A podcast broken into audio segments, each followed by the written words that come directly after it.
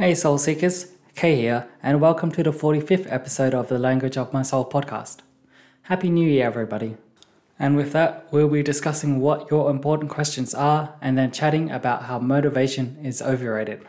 So, without further ado, let's begin.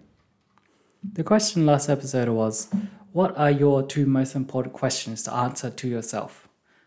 Now, there's a caveat here, and that's I'm skipping any other important questions that I've already answered.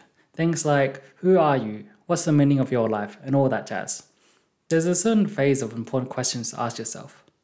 First is who you are, not what society dictated you to be, but who you truly are, and the greatest search of meaning and belonging in this world. The next phase is how you act in the world and the subsequent goals. What do you want, and what price are you willing to pay to get there, are my two most important questions. Life is a perpetual series of give and take, where you cannot take without first giving. Even the most wealthy and lavish do not come from nothing. The kids who grow up in those wealthy households often experience extreme pressure, a golden noose and shackles from their parents and relatives. To obtain one thing often comes at a cost of another. This becomes more prevalent as we grow older, where the time and opportunity costs increase. I have an endless list of things I want to do, to finish off my thousand plus book list, to learn Japanese, to make a VR game, to learn to play an instrument, and so the list goes on. Yet, there's never enough time to do all of them. In order to increase my time, the price I paid is in relationships, both intimate and friends. Without defining what we want, then all we do is meander around, without any goal or objective. How do we know where we're heading? Any direction is better than none, for without a direction, you'll be susceptible to have your compass hijacked by other parties. That might be a cult, who prey on those at a large crossroads moment in their lives, or when they feel lost. Other times it might be some dogma, one that demands an exceedingly high amount of your time and resources. Even if we do want something, that would be pointless without recognizing the requirement of first giving something up. Years ago, I wanted to retire in sub 10 years. For 100 years of 30 to 50k per year, where 50k is the Australian median income. That would be 10 to 30 million dollars adjusted for inflation. Yet, my actions don't represent someone who would retire in sub 10 years. An Australian tends to earn 1 to 3 million in their entire working lifetimes. What I wanted was 3 to 10 times that amount in less than one fifth of the time. Despite telling all my friends of this lofty and ambitious goal, it's clearly not happening. Right now, with less than 5 years until D Day, I have less than 3k in the bank. My entire net worth is less than the cost of a mate's wedding. Hence why asking, what price are you willing to pay to get there, is the second question. If I, realistically speaking, wanted to achieve $10 million in 10 years, then my entire self had to change. I cannot spend time leisurely reading, I cannot be playing games for hours, nor can I spend time learning Japanese and watching anime. My entire life had to be devoted to earning money, upskilling myself to earn more money. A certain level of ruthlessness is required in both life and career choices. All my friendships would be strategic to gain better opportunities. The leftover money had to be invested, hence the remaining time would be looking into finances. Hedged and risky bets are necessary. Although I wanted to retire in sub 10 years, I wasn't willing to change my lifestyle. Because, well, I quite like my current way of life. It's also important to recognize the tiers of desires. The higher the desire, the greater the price that should be paid. If you wanted good sushi, would you fly all the way to Japan to go to a top notch sushi restaurant? Hell no. Maybe just drive 15 minutes longer than usual for a top rated place. That's a lower order tier.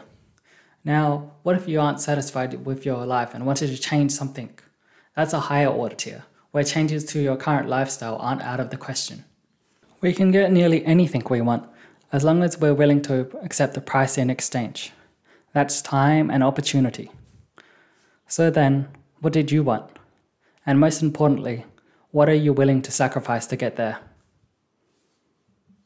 Motivation is overrated. There, I said it, are three big bad words in today's hustle and positive vibe society.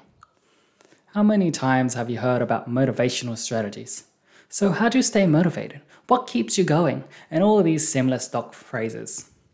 What about the endless variations of hashtag inspirational posts these days? Try going to work and spending days scrolling through motivational posts before doing anything. When your boss asks why you haven't been doing anything for the last three days, the defense, I wasn't hashtag motivated enough, would get you booted out the door. Yet, why do creative endeavors require some lengthy and increasingly elaborate scheme to do anything?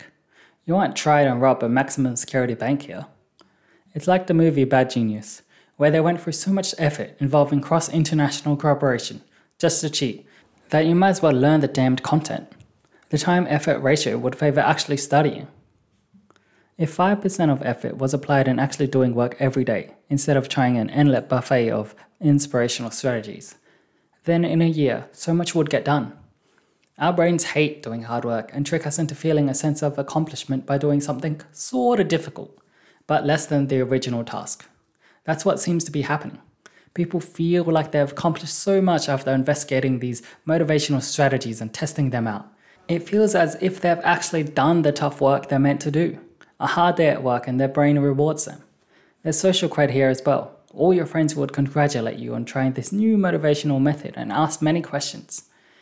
In the end, it's just another form of procrastination, except a more insidious type, one disguised as progress. At a counseling session, the psychologist said just to do it. Just do the work. What? What the fuck is this shit? That's like the most obvious thing ever. Why did I pay you so much money to say that? In retrospect, she did have a point. Eventually, so much time, effort, resources would be exhausted on attempting the new strategies, where there's no end to them. Every writer, creator, program, artist have their own routines and methods. Perhaps that's Nakarumi's 4am writing routine, or a daily ritual to tidy their desk before work. So just do the damned work, one baby step at a time. Perhaps the root cause of requiring this extensive motivation before any creative endeavor is not seeing it as real work. Whilst working for others, most of the time is non negotiable. An office job starts at 9am and ends at 5pm. Whilst there, you're expected to uh, complete your assigned task or risk getting fired. There's no room to say you aren't inspired enough to do any work today. In contrast, creative tasks happen after a standard job, thus, we're extremely tired and lethargic. It's also extremely negotiable. You can decide to do nothing for months and there's absolutely no consequences. You can go watch movies, play games, or read, and that's far more pleasurable. In order to not require a smorgasbord of positive energy before commencing any creative assignments, we must change how we mentally perceive it. Instead of being a fun side thing, it has to be taken as seriously as work, including standard hours, time tracking, and not enjoying leisurely activities during work. It's not just some little side thing, it's a one man business operation where you are the CEO who does everything. Also, recognize after full time work, you will be extremely tired, so the maximum amount of extra work you can do is finite. Don't beat yourself up for that and then decide you need some hashtag motivation to continue. Just rest and start again the next day. The question this episode is which would you honor, prior commitments or current commitments, in the case they clashed? With that concluding thought, thanks for listening to the Language of My Soul podcast. If you wanted more, then visit my blog at langsoul.com. If you had your own answers to the big questions or wanted to send through your own big question, then there's a voice clip link in the description or email me k at langsoul.com.